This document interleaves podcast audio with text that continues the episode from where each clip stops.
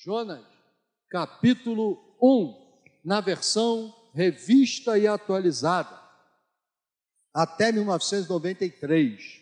Eu disse pela manhã que a melhor que eu gosto é a 1984, mas numa dessas mudanças alguém pegou minha Bíblia e nunca mais ouvi minha versão 1984. Todos encontraram? Livro de Jonas, capítulo 1. Projeta aí para o pessoal poder acompanhar. Vou ler a partir do verso 1. Olha só o que diz Jonas 1, 1. Veio a palavra do Senhor a Jonas, filho de Amitai, dizendo: Dispõe-te, vai-te, vai à grande cidade de Nínive e clama contra ela, porque a sua malícia subiu até mim. Jonas se dispôs, mas para fugir da presença do Senhor, para Tarsis, e tendo descido a Jope, achou um navio que ia para Tarsis. Pagou, pois, a sua passagem e embarcou nele, para ir com eles para Tarsis, para longe da presença de Deus. Aí cai uma tempestade, morre, não morre, eles começam a querer descobrir o que foi que aconteceu, todo mundo começa a clamar cada um para o seu Deus, até que chegam, jogam sortes, e a sorte indica que o culpado disso tudo é Jonas. E Jonas, então, ele vai e começa a, a, a ficar olhando e, e pergunta o que é, e Jonas diz assim para eles: Me joguem dentro d'água.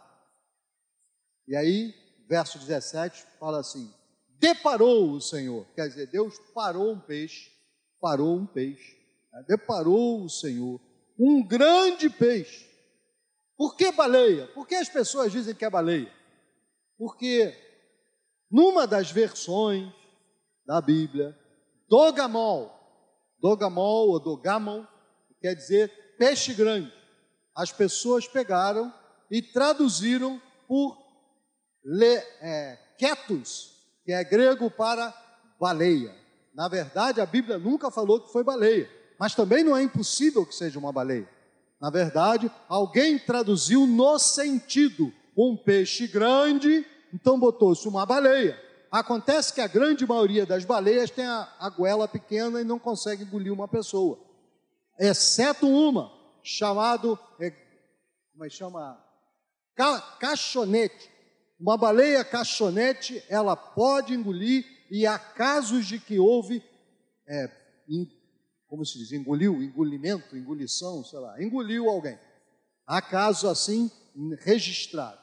Então a Bíblia diz que deparou o Senhor um dogamon, um grande peixe, para que tragasse a Jonas, e esteve Jonas três dias e três noites no ventre do peixe. Aleluia. Vamos orar?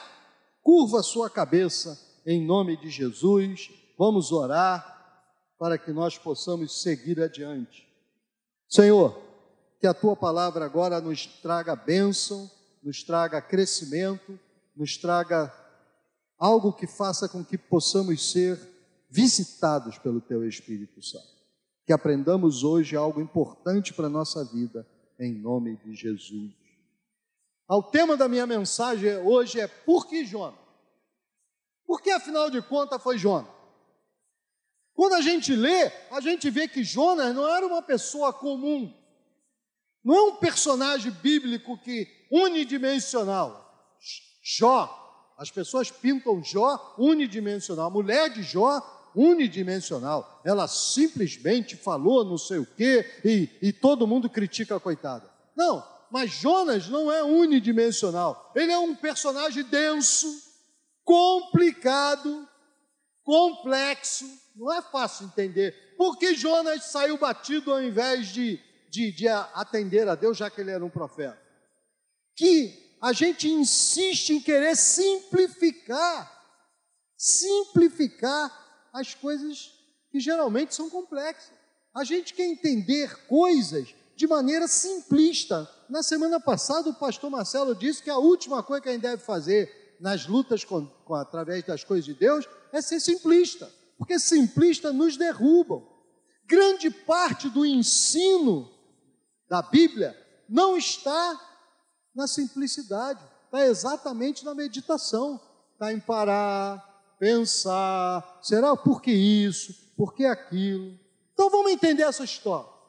Primeiro, Jonas era profeta muito antes de Isaías, que é uma, um dos, talvez o maior profeta da Bíblia. Jonas já era profeta quando Isaías chegou. Jonas foi antes de Oséia, foi antes de Amós, foi antes de Miqueias. E ao que tudo indica, Jonas era um profeta muito importante no tempo dele.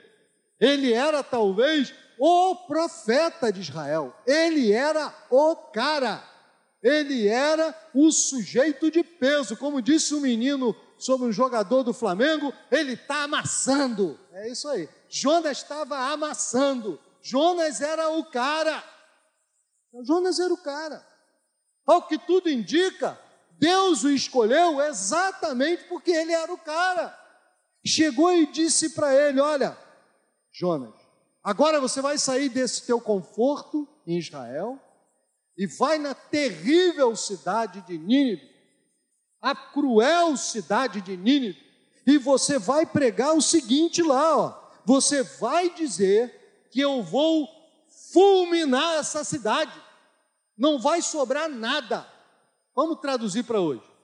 Deus falou para Mauri, Mauri, você vai agora na comunidade do rato molhado, vai chegar para o cara que é o cabeça lá, o chefe, o dono do negócio, e vai dizer para ele assim: ó, mais três dias e Deus vai fulminar todo mundo aqui dentro. Você, inclusive. E eu te digo uma coisa, garoto: se converte, porque você vai morrer. E aí, você está disposto a entrar lá no rato molhado com essa mensagem? Você está disposto a subir a mangueira com essa mensagem? Você está disposto a ir lá dentro do presídio e falar isso para o Fernandinho Beramar? Mas foi isso que Deus disse para Jonas. Vai lá, na terrível cidade de Nínive. Hoje é sabido das coisas terríveis que eram feitas naquela cidade. Aquela cidade tinha o hábito de cozinhar gente, botar dentro de um, de um ídolo e esquentar embaixo e até a pessoa morrer queimada, cozida ali dentro. Olha que cara, gente boa, para você chegar e ele vai, olha, eu vou fulminar essa cidade. E Jonas, ao invés de falar, ele fugiu. Ele fugiu. Ele pensou, perna, para que te quero? Saiu varado. E ele foi assim, é como se Deus falasse assim: olha, você vai pregar em Manaus, e ele pegou o navio para Porto Alegre, oposto totalmente. Tarsis é a cidade de Sevilha, lá na entrada do Mediterrâneo. A, a, a Nínive fica no meio do, do, da Mesopotâmia, lá no norte da, da, sei lá, da Ásia, lá em cima, onde hoje é o Iraque. Ele foi para um lugar totalmente distante, fugindo o quanto ele pudesse. Mas a pergunta fica: por que ele correu? Jonas era profeta, era homem acostumado com Deus. Por que, que ele correu? Por que, que ele fugiu? A primeira resposta óbvia é porque ele estava com medo. Estava com medo, ué. Ninguém aqui tem medo, não? Você nunca correu de cachorro? Eu já corri um bocado. Eu cismava de pegar fruta na casa. Eu sou da, garoto dessa época que a gente pegava fruta na casa dos outros, né? É, hoje os garotos não saem nem de casa porque tem medo de ficar doente, terrível. Eu, garoto, ia pegar manga na linha do trem. Veja você, eu ia para o Maracanã, minha mãe me dava o dinheiro, eu pulava a linha do trem, andava pela linha para pegar o trem sem gastar o dinheiro. Olha que coisa maravilhosa. Se minha mãe soubesse disso, hoje de vez em quando eu conto, minha mãe fala assim: Você fazia isso? Horrorizada, coitada velha. Há outro motivo muito conhecido é que ele era um nacionalista. E para ele, Nínive era inimiga de Israel. Nada de bom podia acontecer em Nínive. E ele não ia pregar naquele lugar para eles se converterem. Nacionalista extremo. Ou talvez tenha sido por simples e pura rebeldia. Ué. Será que ninguém aqui nunca fez uma rebeldia? Com Deus, com o Pai, Ninguém nunca fez uma rebeldia, mas ele podia ser. Costumeiramente a gente ouve falar numa dessas opções. Essa é a dificuldade de entender. Porque podia ser uma coisa, podia ser outra, podia ser outra. Todas as três fazem, fazem, têm lógica e provavelmente compuseram de alguma maneira a pregação. No entanto, quando você lê Jonas 4, verso 1 e 2, ele vai dizer ao Senhor o seguinte: é por isso que eu não queria vir. Aí ele pergunta: qual era o por isso que eu não queria ver? Eu sabia que tu não ia destruir essa cidade, bastava chorar um pouquinho, tu é Deus misericordioso e ia estender a mão para ele. E eu não queria que essa gente fosse abençoada. Daí o motivo principal. E quer que eu diga para você uma coisinha? Nós estamos ficando igualzinho. Posso falar para vocês aqui, igreja? Nós estamos ficando igualzinho. Nós estamos dividindo o mundo entre nós e eles. Parece jogo de buraco. Quando, na verdade, nós deveríamos pensar em todo mundo. Mas a gente pensa em nós, evangelho. Em nós da Maranata. Em nós, em nós, em nós. Nós pensamos no nosso quadradinho e esquecemos que existe um mundo se perdendo. Nós que ouvimos falar de um monte de coisas que estão acontecendo e nós ficamos vivendo no nosso quadradinho. Jonas, muito possivelmente, era racista. Não racismo pela cor da pele, racista porque eles eram inimigos de Israel. A raça deles não presta, a nossa presta, a deles não presta. Provavelmente Jonas deixou entrar um ódio nacional terrível. Eu tenho lido ultimamente um livro muito recomendo, chamado Maldita Guerra, é sobre a Guerra do Paraguai. E a gente lê que um grande problema que havia entre Brasil, Argentina Uruguai é que ninguém confiava em ninguém. Ninguém confiava em ninguém. O brasileiro nunca confiou no argentino, o argentino nunca confiou na gente, o Uruguai não confiava, e éramos aliados contra o Paraguai. Então, tudo que um dizia, o outro botava o pé atrás. Não, ele está querendo isso. Irmãos, é terrível quando a gente deixa entrar desconfiança no nosso coração. Isso acaba com o nosso relacionamento, isso acaba com nosso, nossos, nossas amizades, isso acaba com a nossa família. Eu conheço uma família onde ninguém se dá bem com ninguém, porque todo mundo desconfia de todo mundo.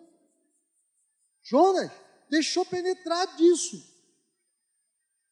Porque o seu mundo era nós e eles. O seu mundo era em preto e branco. E o mundo, irmãos, não é assim. Você gosta disso ou não? O mundo não é assim. Não tem de um lado Israel e do lado todos os demais. Não tem de um lado os salvos e os, todos os perdidos. Não tem esse negócio de um que merece a graça e todos que não merecem a graça. Irmão, todos nós somos pecadores miseráveis, carecendo da graça de Deus. Não somos melhores do que ninguém que você encontre na rua. Não somos melhores que os espíritas, não somos melhores que os viciados, não somos melhores que ninguém. Eles precisam de Jesus. Nós precisamos de Jesus. E se nós não amarmos aqueles, como é que nós vamos pregar de Jesus para eles? Se você trabalha em algum lugar onde as pessoas sabem que você é evangélica, fatalmente eles vão começar a criticar você dizendo que você é uma pessoa metida a besta. Que você é uma pessoa que pensa só em você. O que, que é? Os crentes são muito metidos a besta. Na, na verdade, gente dizia: não, nós apenas conhecemos Jesus, é a única diferença. Se você quiser, Jesus ajuda você também, Jesus abençoa. Eu me lembro que minha mulher deu um testemunho para uma pessoa que era a esposa de um chefe meu e falou: Jesus falou conosco. Ela disse: Nossa, você é muito importante, Jesus falou com você. É isso. Bem, a, discu a discussão que existe na parábola do bom samaritano é essa. Jesus olha para aquele, aquele cara e diz: Olha, você, o que, que a Bíblia te diz? O que, que a Escritura diz? Ele diz: Olha, eu devo amar a Deus acima de todas as coisas e ao meu próximo como a, ti, a mim mesmo. E Jesus diz para ele: Então faz isso. E aí, diz a Bíblia, querendo se justificar, o homem pergunta para Jesus: Quem é o meu próximo? E aí Jesus conta a parábola do samaritano, porque o próximo para um judeu era outro judeu. O próximo para nós evangélicos, ao que tudo indica, é outro evangelho. Sabe o que acontece? Eu conheço ao Senhor Jesus e começo a não querer chamar ninguém. Eu quero viver nesse meio. Eu gosto de viver nesse meio. Mas, irmãos, deixa eu dizer para vocês: lá fora tem gente se perdendo. Lá fora, irmãos, tem gente que não vai chegar ao final da semana. Nós tínhamos um irmão que sentava sempre ali, ó, primeira, segunda, terceira, na quarta cadeira. Ele sempre sentava ali. Nós fomos buscá-lo, o Mário e a turma dele que anda aqui trabalhando, lá fora, na rua. Ele era diabético, fazia dois anos que ele não tomava o remédio, não tinha dinheiro, não tomava. Veio para cá, Jesus abençoou a vida dele. Pouquinho de tempo depois, morreu. E se nós não tivéssemos chamado esse moço? Se nós tivéssemos vivido entre nós? É exatamente o que Pedro faz quando Jesus se transfigura diante dele, a bênção vem, ele vê Jesus na sua glória e ele diz: Ah, é muito bom estarmos aqui, vamos fazer uma cabana para ficarmos nós, tu, Moisés e Elias. E a Bíblia conta que imediatamente sumiu a glória, porque um menino estava lá embaixo endemoniado, precisando daquele povo. Então, Jesus virou para aquele moço e disse: Olha, o meu próximo pode até mesmo ser um inimigo, como o samaritano. O samaritano era inimigo de Israel. Até um samaritano pode e deve ser meu próximo. Meu próximo pode ser aquele meu vizinho que toca música alta às três da manhã. Meu próximo pode ser aquela pessoa inconveniente da família, que toda vez que chegar numa festa tem problemas. Meu próximo pode e deve ser aquele sujeito no ônibus que você não não suporta, que fica fazendo todo tipo de gracinha e você não gosta, irmãos, especialmente as irmãs. O meu próximo pode ser aquele camarada que te canta noite e dia. Alguém vai dizer: o que, você sabe disso? Eu fui cantado por um gay noite e dia. Eu passei a entender as irmãs. É uma coisa horrorosa. Você não está afim, você não ser do mesmo do mesmo naipe e a pessoa não, não, não larga, não para. Você já foi cantado por outro cara? Não. Já também. Todo mundo, acho que todos os caras atualmente já foi cantado. Toca meu telefone e um famoso advogado, importantíssimo para a empresa que eu trabalhava na época, liga para mim e diz: Richard, ele era americano, disse, você quer sair comigo? É, irmão, dura a minha prova, passa por ela calada. Jesus disse que o nosso próximo pode ser outro. Nosso próximo é alguém que muitas vezes não é legal com a gente. Aí ele um dia cai doente. Eu me lembro de um cara, falou, eu me lembrei dele agora. Um cara que fez tanta cachorrada comigo, tanta cachorrada, vocês não têm ideia. E Deus me abençoou, eu fui para uma determinada, determinada, trabalhar num determinado lugar, numa determinada posição. E um dia quem é que entra todo ferradinho? O cara. Sabe o que, o cara diz para mim? Richa, me ajuda. Eu estou passando uma necessidade assim, essa. Ah! Que vontade de dizer, agora você vem falar comigo? Agora? Você está por baixo? Se lembra aquela época, babá. Mas eu me lembrei do Senhor Jesus e disse: Eu vou te ajudar. E de fato ajudei. Alguma vez ele voltou para dizer muito obrigado? Não, irmãos, não é essa a questão. A questão é que Deus olha para nós com misericórdia, olhe também com misericórdia. Jonas não queria ir lá abençoar aquelas pessoas, não queria. Jonas não queria socorrer, Jonas queria que eles todos morressem o máximo possível. Você quer entender? Olha uma coisa, lá em capítulo 1, verso 12, ele vai dizer: Olha, a culpa é minha, Deus está pesando a mão, agora faça o seguinte: olha, preste atenção no que ele vai falar para ele. Vocês me peguem e me joguem dentro d'água. Ué, peraí, peraí, peraí, peraí. Ele não podia ele mesmo pular? Ele não podia? Ó, gente, sou eu o culpado, fica tranquilo que eu vou pular dentro d'água. Como foi que Jonas pensou? Olha o que ele pensou. Se eu pular, é suicídio. Eu perco minha salvação. O judeu cria que o suicídio era perder a salvação e ia para o inferno direto. Era assim que eles criam. Então eu não vou me suicidar. Agora, se esse bando de, de ímpio aqui me jogar na água, é homicídio. O problema é deles, já não são salvos mesmo. Entendeu a maldade? Entendeu como a gente começa a ficar olhando para os outros com falta de misericórdia total? Aí, tá vendo? Agora fica botando esses despachos aí, agora está passando mal. Azar, morra! Fica roubando todo mundo e agora corre para o carro, o carro pegou ele, está todo machucado. Azar, morra! Fica sendo perverso dando tiro, agora a polícia entrou, o BOP entrou e matou. Ótimo, graças a Deus, menos um. Irmãos, cuidado para nós não entrarmos assim. Mas aí, Deus olha para esse homem com esse tipo de visão, e Deus diz: Eu tenho uma missão para você. Ai, meu irmão, é para você a missão. É para você a missão. É para vocês dois a minha missão. Você vai sair agora e vai até Nínive, a missão mais importante daquele tempo. Mas ele poderia ter dito: Mas Senhor, eu? Tem certeza que é comigo? Tu tens certezas que é comigo que tu queres mesmo? Eu sou o cara todo errado. Ele não era com certeza o único profeta que havia em Israel naquela época. Não era. Ele ele era alguém que te gerava discípulos, tanto que o livro não é escrito por Jonas, é alguém, tanto que várias vezes se refere a Jonas como ele, como ele. Então, alguém que era discípulo, sabia da história e narrou. E provavelmente ele estava olhando junto e ouvindo Jonas falar. Mas agora Deus olha para ele e diz: Vai você, Jonas.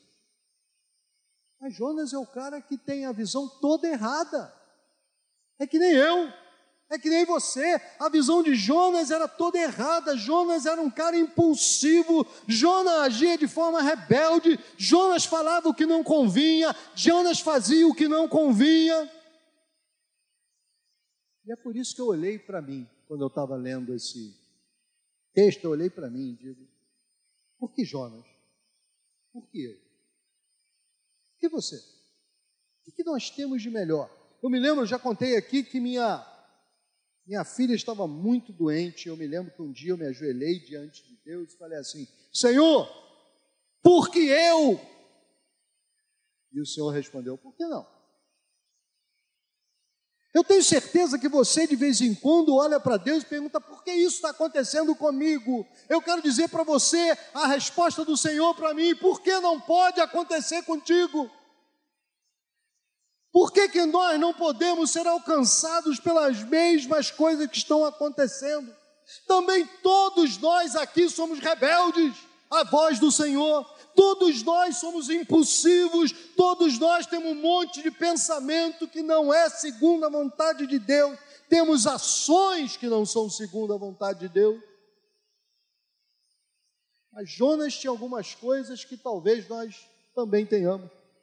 Primeiro, Jonas conheceu ao Senhor Deus numa época em que milhares não queriam nem saber dele. Assim como você, você um dia pediu ao Senhor para entrar na sua vida numa época em que as pessoas não conheciam. Quando eu conheci Jesus, ninguém na minha família conhecia Jesus, ninguém queria saber de Jesus, ninguém estava a favor que eu viesse para a vida que eu vim ninguém, eu fiquei sozinha. Fiquei sozinho. Jonas, uma vez tendo conhecido a Deus, começou a amá-lo. a dedicar sua vida ao Senhor de tal forma que a luta do Senhor para ele era a luta dele. Então, se o Senhor era contra Nínive, ele era contra Nínive. Davi, num dos seus salmos, diz: Senhor, eu também não odeio a quem tu odeias. Jonas, como muitos aqui, é profeta, era profeta do Senhor. Você é um profeta do Senhor na sua casa, você é um profeta do Senhor no seu trabalho, você é um profeta do Senhor no ônibus, você é um profeta do Senhor em todo lugar que você vai. Um dia o Senhor vai dizer: Você quer me convencer? Conhece o Edson, conhece o Mauri, conhece cada um dos irmãos. Olha, se você conhecê-lo, você vai conhecer quem sou eu. Você olha para a vida deles, como eles eram e como eles são agora, saibam, eu sou esse Deus que fez essa transformação. Creio que isso também se aplica a essa igreja. Se aplica a essa igreja que tem tantas fraquezas, tantos erros, tantas dificuldades, tantos equívocos, mas igualmente essa igreja Maranata conhece e conheceu o Senhor como seu único Salvador, e as pessoas estão aqui porque creem nisso. Essa igreja também tem muitos e muitos que amam ao Senhor de todo o coração. Essa igreja tem também pessoas que profetizam em nome do Senhor. E eles entregam as mensagens que Deus tem posto nos seus corações. Pode ser através de um hino, Pode ser através de uma pregação, pode ser a, através de um testemunho. Terça-feira, ou qual, ou segunda, um menino foi para o hospital, ele tem leucemia, foi para o hospital, junto com a leucemia ele pegou Covid, o Covid atacou o cérebro dele, segunda-feira. Terça-feira, fiz a médica fez o teste, abriu o olho dele, como a gente faz, bota uma luz, né? e a pupila, quando você. É uma reação involuntária. Você botou a luz, a pupila fecha. Você tira a luz, a pupila abre. É assim uma Não tem nada a ver. Se você pode estar em coma, botou a luz, a pupila fecha. Tirou a luz, ela abre. É assim que funciona. Fez esse teste, abriu o olhinho do menino, botou a luz, nada aconteceu. Apagou a luz, nada aconteceu. Acendeu a luz de novo, nada aconteceu. Terça-feira, a médica chamou os pais e disse: Eu creio que o menino está com morte cerebral. Aí, nosso irmão botou no grupo de pastores: Me ajudem em oração, porque meu filho não tem. Estão dizendo vai fazer um teste amanhã, mas provavelmente amanhã de noite vai desligar os, os equipamentos e ele vai morrer. Todo mundo começou a orar. Quinta-feira aqui, na reunião de oração, nós clamamos a Deus por esse menino. Quando foi no dia seguinte, fizeram o teste e o cérebro do menino deu um ponto. Pi! Pi! Assim, o teste. Todo mundo, ele disse: Olha, irmãos, eu creio na mão de Deus, mas houve um pontozinho que não é nada, mas pode ser a adrenalina que eles estão aplicando, mas olha, Ó, oh, continue orando. Nós continuamos orando. Quinta-feira. Sexta-feira ele mandou de noite, irmãos, olha só, hoje o menino começou a se mexer. Ontem de noite ele mandou para nós, ele abriu os olhos. Hoje ele disse, ele acordou. Todo mundo orando. Nós conhecemos um Deus que tem poder. Esse Deus é o Deus que a gente conhece aqui na Maranata, tão problemática e com tanta dificuldade. Mas, irmãos, nós conhecemos esse Deus, amém? Vocês conhecem esse Deus? Se você conhece esse Deus, diga glória ao Senhor. Eu conheço, aleluia. Aí sabe o que Deus faz? Deus fala a Jonas: Jonas, vai lá. Jonas não vai. Aí Deus prepara um peixe, peixão, seja lá que peixe foi, para e diz assim: aguenta aí, e já já vem o almoço para você. Já já, aguenta aí. E o peixe ficou parado. Daqui a pouco o peixe está quieto lá, só ouve o tibum. Era Jonas que caiu na água. O peixe não deixou nele, no fundo, no fundo não, foi lá e grau, pegou ele. Agora, capítulo 2, ele começa a oração de Jonas no ventre do peixe. E ele diz: acabou para mim, já era, fui para o fundo do poço, já era. Mas antes de ser jogado na água, ou depois que foi jogado, a Bíblia conta que aqueles veio uma grande bonança e aqueles homens que estavam no barco se ajoelharam e deram glória a Deus. Então, Deus usou Jonas para abençoá-lo, mas usou Jonas para abençoar quem estava no, lá no, no, no barco. Agora Jonas vai pregar em Nínive e Deus usa Jonas em Nínive. Agora a gente começa a olhar e a vida e a rebeldia e tudo aquilo de Jonas não é tão ruim, não. Porque Deus olha o problema, presta atenção, e não olha como você olha o problema. Como é que Deus olha? O Senhor conhece o nosso potencial. Ele olha para o Mauri e não vê o Amauri como ele é. O Senhor olha para o Amauri e vê o Amauri como o Amauri pode ser. Quem o Amauri pode ser do modo que ele pode ser, a Esther, o modo que se eles abrirem o coração, Deus vai agir. Deus olha e ele vê quem nós somos. E essa é a nossa visão também em relação aos nossos filhos. Não olhe para o seu filho como ele é, olha como ele pode ser em Cristo Jesus. Não olhe para o seu casamento como ele é, olhe como ele pode ser, olhe para os seus irmãos, olhe para a igreja, olhe como nós podemos ser, e não olhe como nós somos. Deus olha como nós podemos ser. Depois, Ele faz tudo para nos mostrar esse potencial que nós temos. E como é que Ele vai mostrar a gente? ele empurra a gente adiante. Vai, safado. Vai.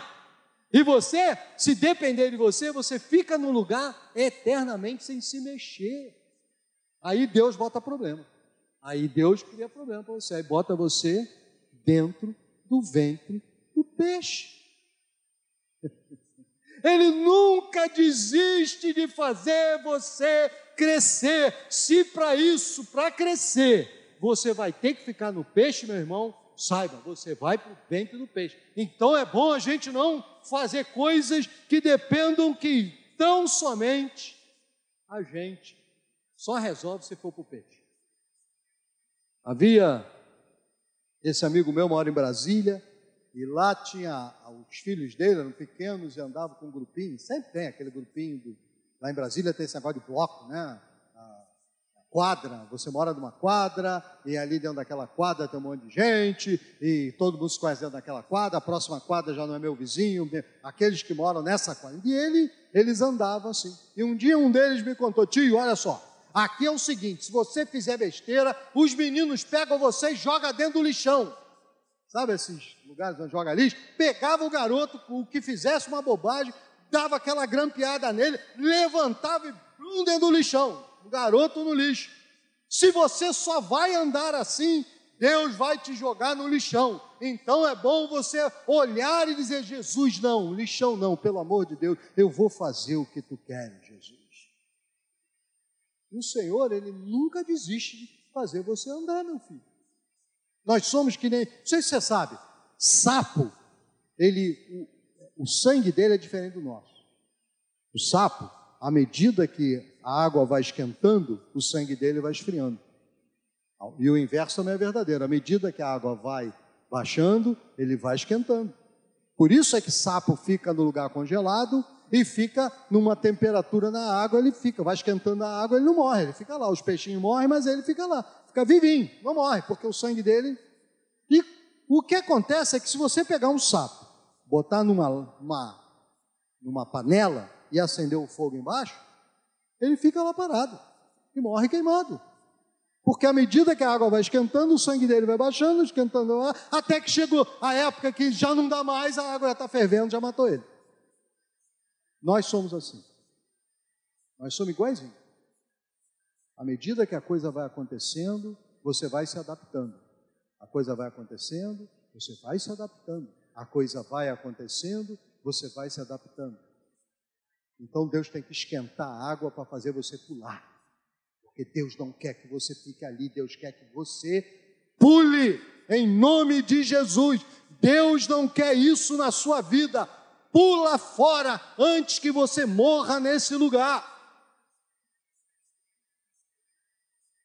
Essa é a visão do Senhor. Ele quer que a gente cresça na sua graça. E como é que ele faz isso, hein? Ah, isso é bom também. Jonas era como ele era. Eu imagino que Jonas devia dizer para Deus isso, eu sou como sou. Só que como ele era, não servia para Deus. Presta atenção você para mim, olha para mim. Como você está sendo, talvez não sirva para Deus. Talvez esse cansaço, essa coisa de não fazer, talvez não sirva para Deus. Então o que, que ele faz? O Senhor pega você, em primeiro lugar, põe um desafio maior do que você. É a doença, é a briga, é o desemprego, é não sei o que, é isso, é aquilo, é a dor que não vai embora, é maior do que você. De tal maneira que você diz: Senhor, eu não aguento mais. Ah, aí você chegou no lugar bom. Agora Deus chega para você e diz: Olha, agora você vai para Nínive. É maior do que eu, não dá para mim. Aí o Senhor bota você nessa situação extrema. Você começa a sofrer alguma coisa que não tem jeito, não tem jeito, não tem jeito, você vai para a barriga do peixe. Na barriga do peixe, lá naquela angústia, você clama ao Senhor: Senhor, tem misericórdia de mim. E aí ele vem e livra você. E você entende que desde lá do início você podia ter vencido